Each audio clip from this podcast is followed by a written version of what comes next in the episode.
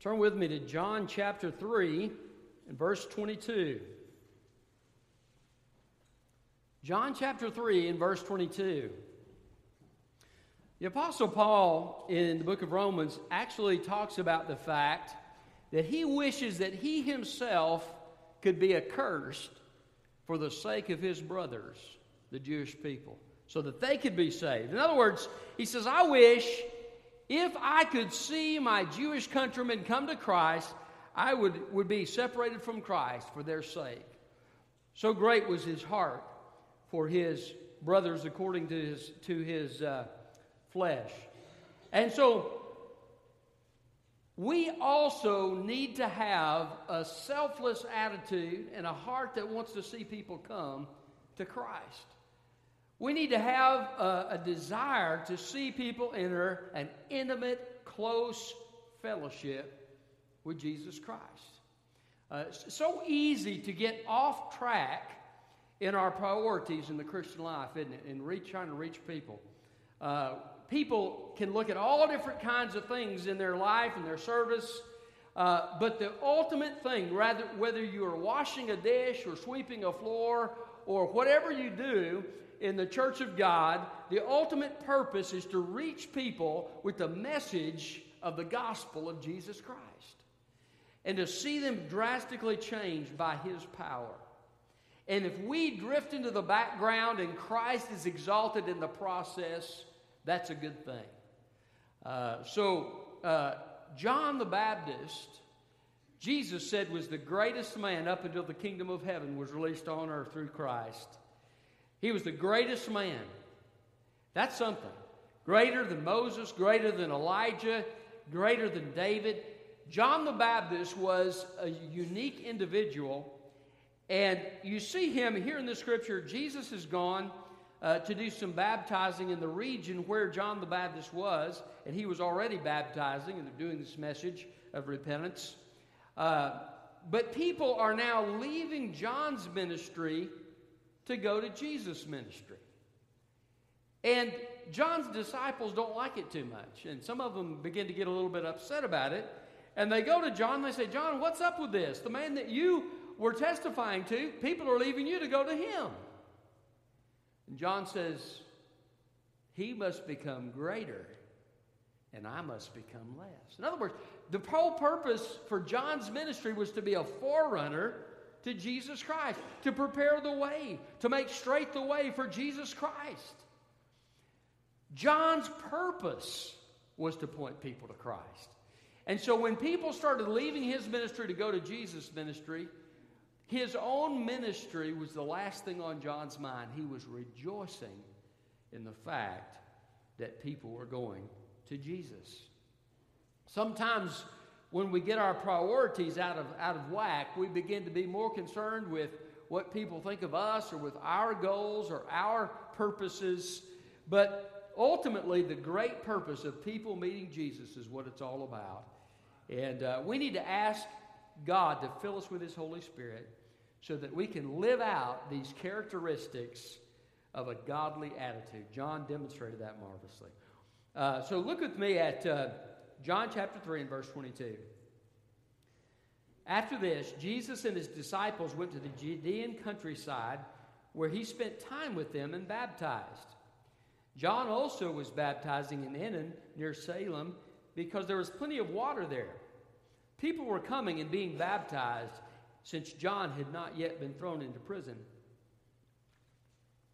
Then a dispute arose between John's disciple and a Jew about purification. So they came to John and told him, Rabbi, the one you testified about, and who was with you across the Jordan is baptizing, and everyone is flocking to him. John responded, No one can receive a single thing unless it's given to him from heaven. You yourselves can testify that I said, I am not the Messiah, but I have been sent ahead of him. He who has the bride is the groom, but the groom's friend who stands by and listens for him rejoices greatly at the groom's voice. So this joy of mine is complete.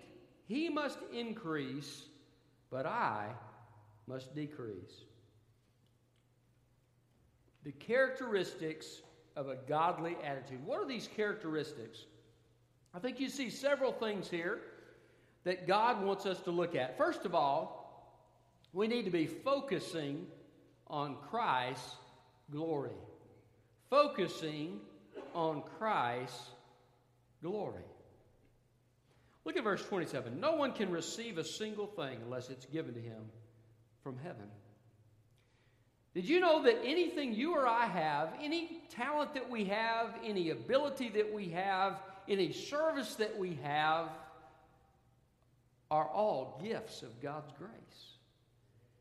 And that we could not do one thing to honor God or to lift up Christ without God's gracious giving of the ability to do so.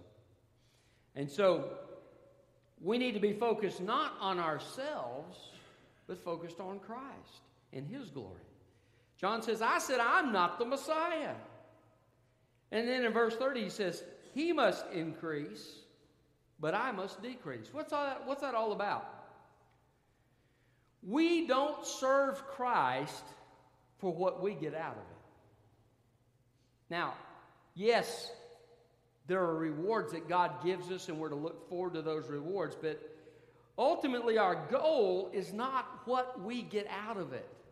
The praise that we receive, the glory that we receive, the notoriety that we receive, none of that is the main point. The point of our service is that He, Jesus Christ, would increase and that we would decrease.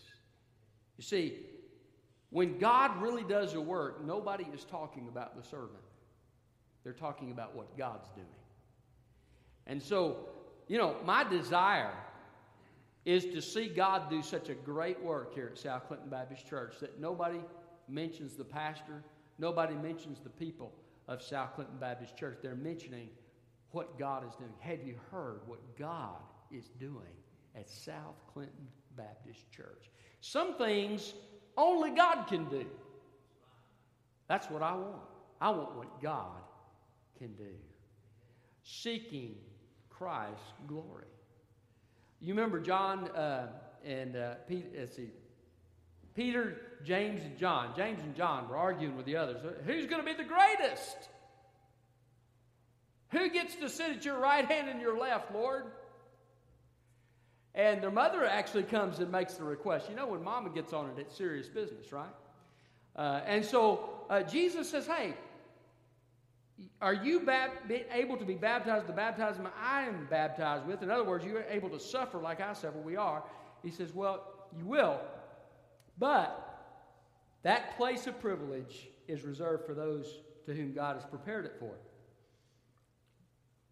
And so, we're not to be seeking to have position, to be seeking to have glory, to be seeking to build our own kingdoms. Sometimes people say, Well, I believe this is God's will, and it's code for this is my will. And, and not that I say we should, we should seek God's will, but, but sometimes people are about building their own kingdoms. And so you might have this person trying to build this kingdom and this person trying to build this kingdom. And what happens?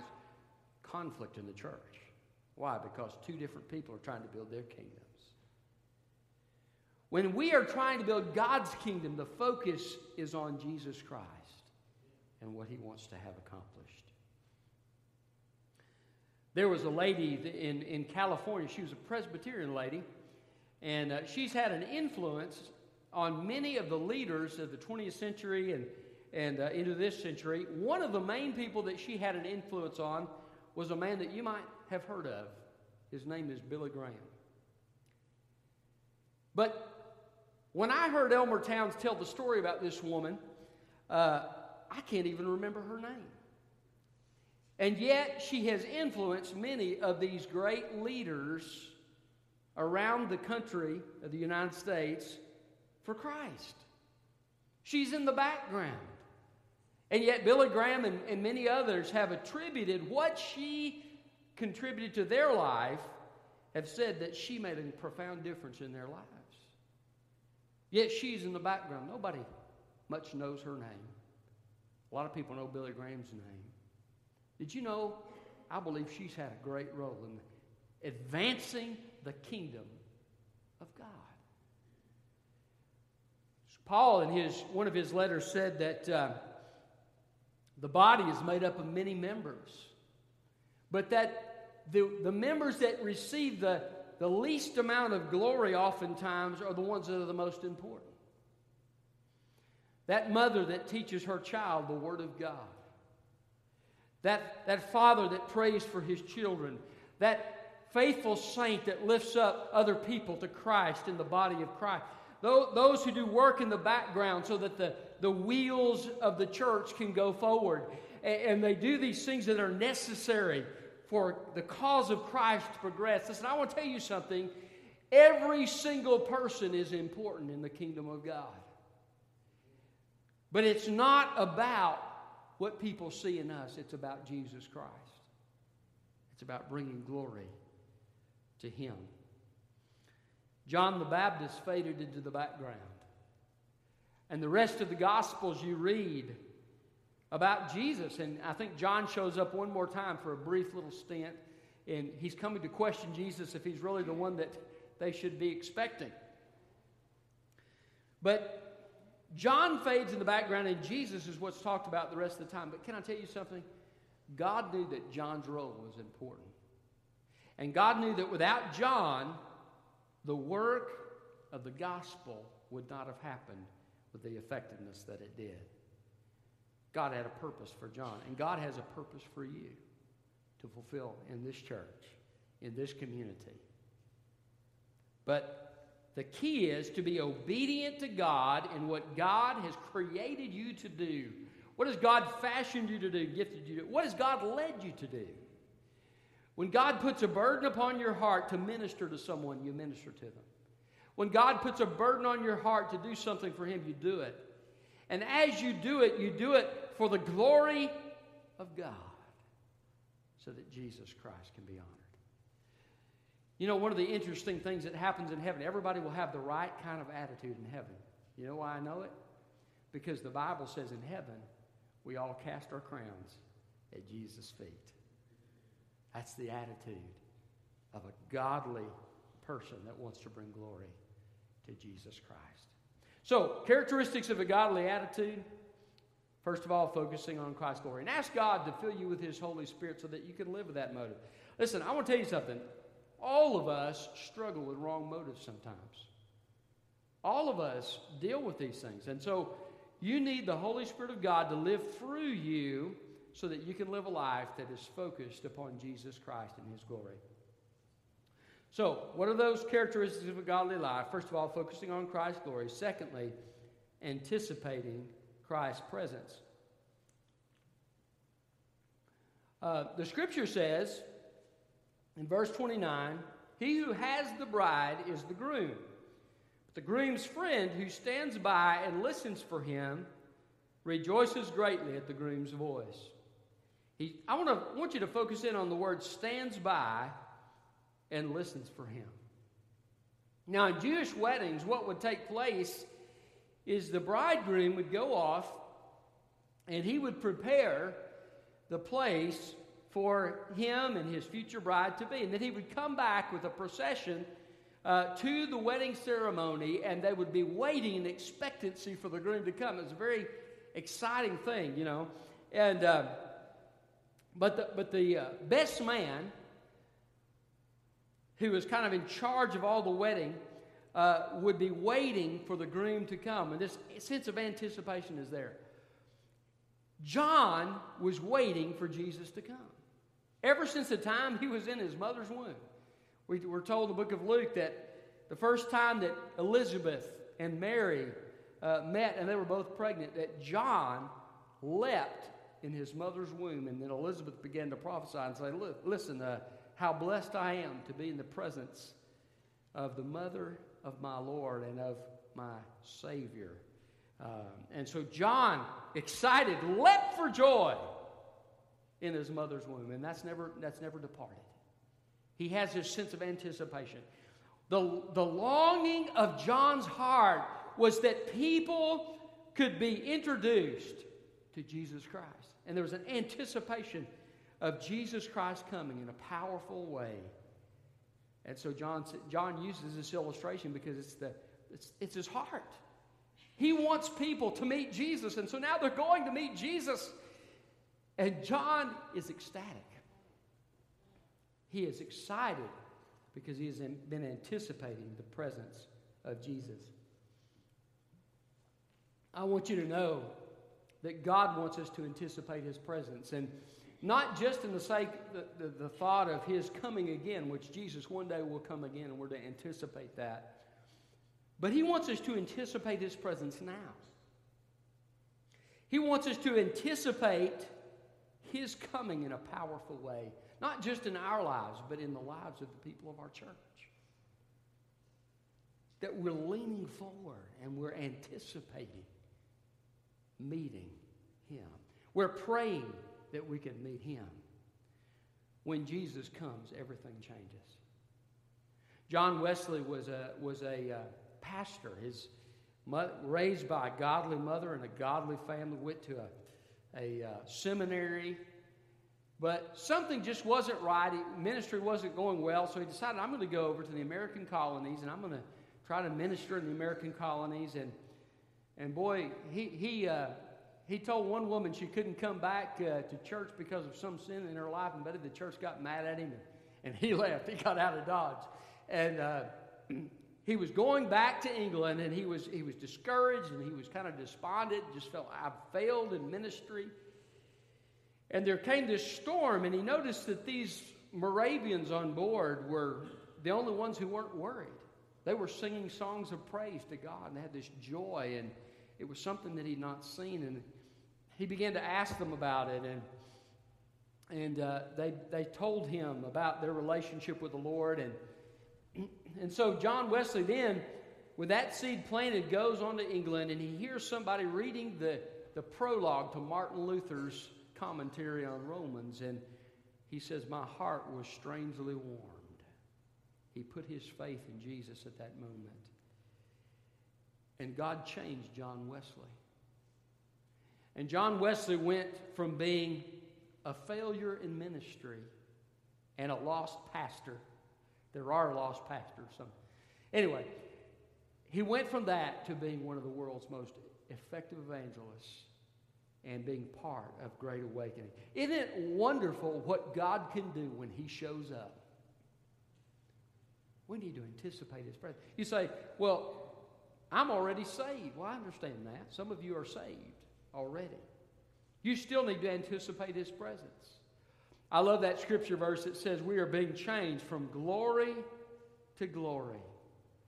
And that's what God's desire is for us. Not that we get saved and then our, our experience of God is, is we've reached the zenith at salvation. No, God wants us to progress in our relationship with Him, to go from glory to glory, anticipating His presence.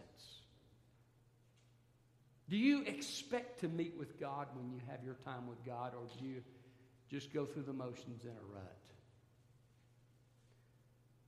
Ask God to show you what's in your heart that might be standing between you and sweet fellowship with Him.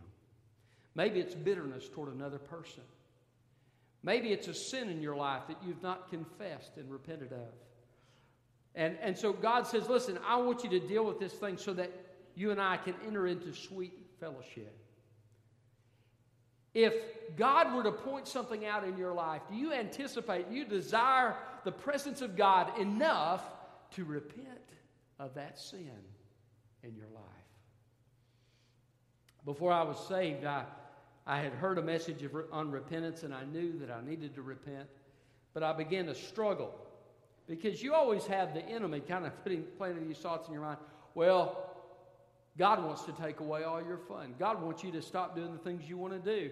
And, and you have this thought in your mind that if I sell out to Jesus, if I surrender to Him, all the good things in life are going to be over. That's the, that's the lie of the devil. The reverse is true. When you surrender your life to Christ, that's when life begins. And so some of you may be struggling with that. Can I encourage you to anticipate the presence of God in your life and be willing to surrender who you are, your wills, your goals, your purpose for His purpose? to surrender what, what sin you've been treasuring, to surrender what people think of you so that you can follow Christ. We need to be anticipating His presence. When the presence of God comes, things genuinely change. We can schedule revi- revival meetings, but we can't schedule a true move of revival that comes from God's hand. When that takes place, the bar is shut down.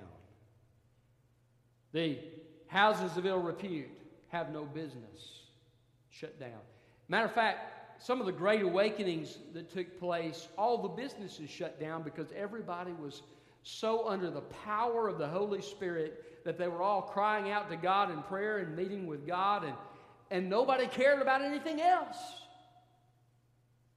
Such a burning desire was in their heart, such a, a longing for the presence of God. They were anticipating His presence. But when God shows up, sometimes He does things differently than we would do them. Sometimes He might change how we do something, or He might change um, who does something. And sometimes we don't want to change. And so we, we resist the coming of God, but we need to anticipate. I had a friend named uh, Mike Fortenberry in Texas, and um, he was telling me about how one day in his church they were having worship time. And the presence of God just fell upon the service, and people, without being asked to come forward, began to come to the altar weeping and broken. And before long, they had a full altar, and it came time to preach. And he, he said, You know, he said, God was working. I wasn't going to stand in the way and say, Okay, get up and go to your seats. I'm going to preach.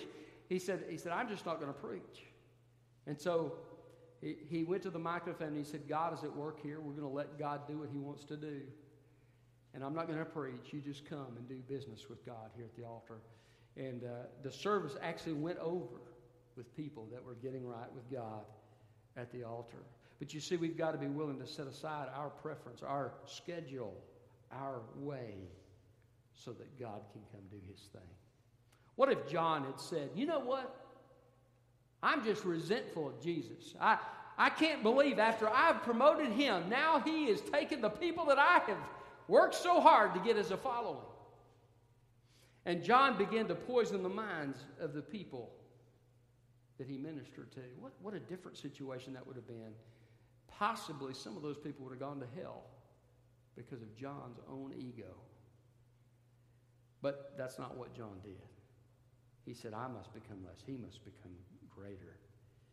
You see, when our focus is on Jesus Christ, it's all about him.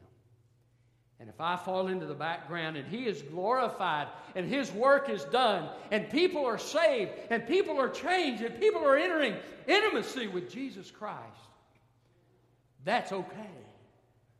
It's okay if I don't get to preach or if something different happens. We need to have an anticipation for the presence of God.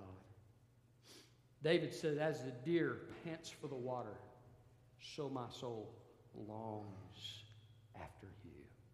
Do you have a longing in your heart for God's presence? Um, in, in, the, in the book of Revelation, the scripture tells us that God told the church at Ephesus that they had all these things done right. They were great doctrinally, they were, they were great ministries that they were doing, and all of these things were going so well. But Jesus said, I, I have this against you. You have lost your first love. And if you don't repent, I'm going to take your candlestick away. As I look across America and, and I hear of all of the, the different churches that are closing, I can't help but think of that remark. You have left your first love. There's no longer an anticipation for the presence, the manifest presence of God among his people. Ask God to give you a heart that longs after him, a heart that anticipates his presence, a heart that rejoices when he shows up, even if it means that I am pushed into the background in people's eyes and perception. so, that's a characteristic of a godly attitude. First of all, focusing on Christ's glory. Secondly, anticipating Christ's presence.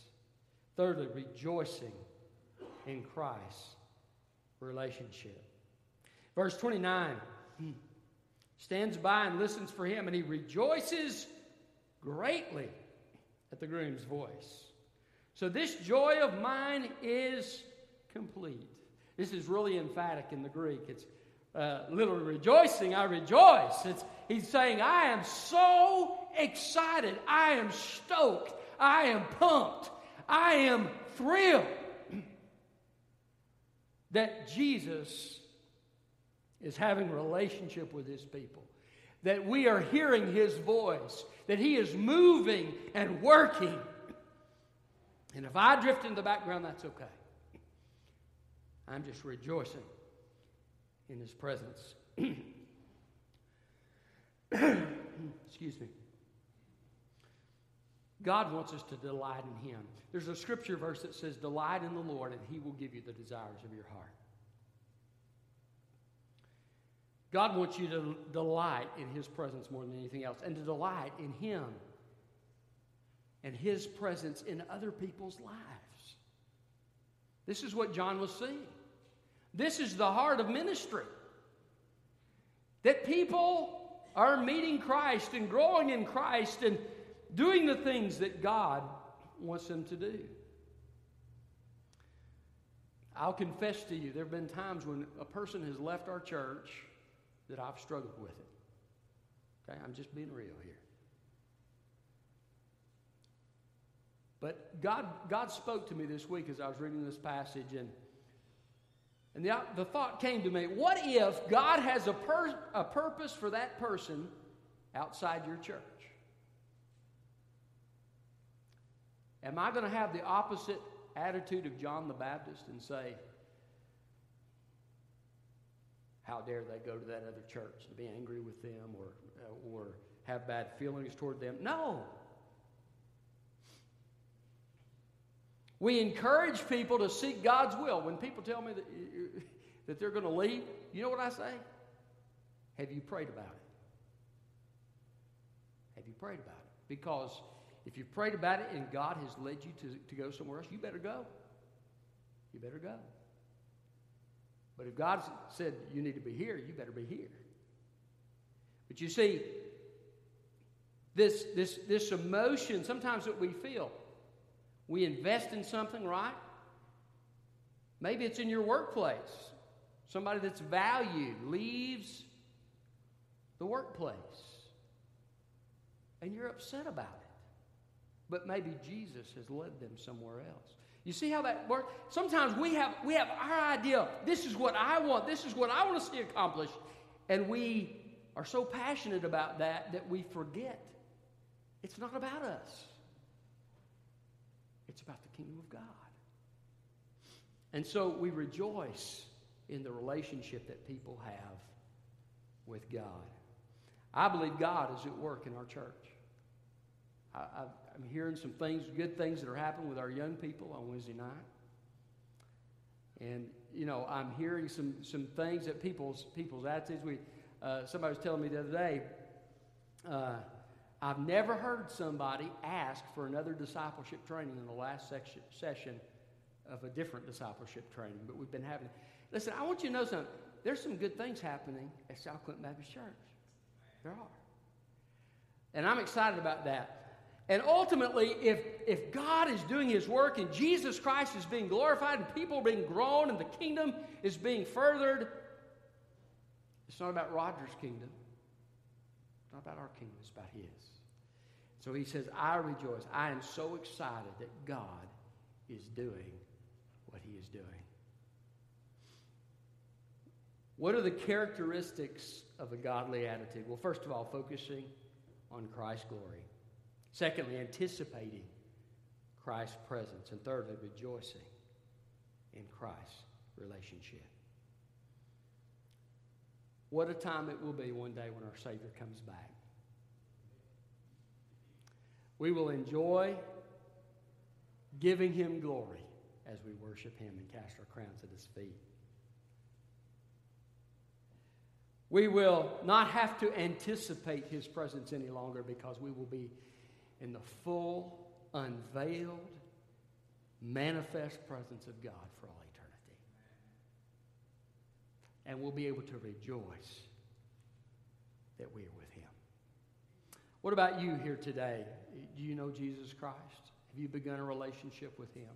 I want you to know you need to surrender your heart to Him and ask for His forgiveness, the gift of salvation that Jesus purchased for you on the cross. He died for your sins so that you could be forgiven, and He rose again. The relationship is there for the asking, if you'll ask in faith.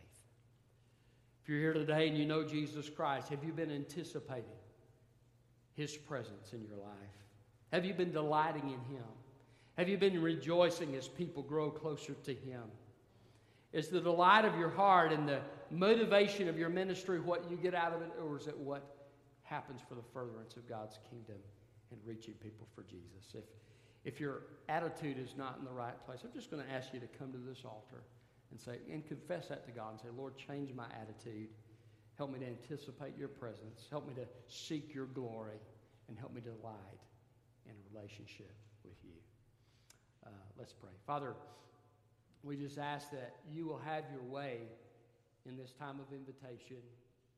Lord, I, I pray that people would do the things that you're asking them to do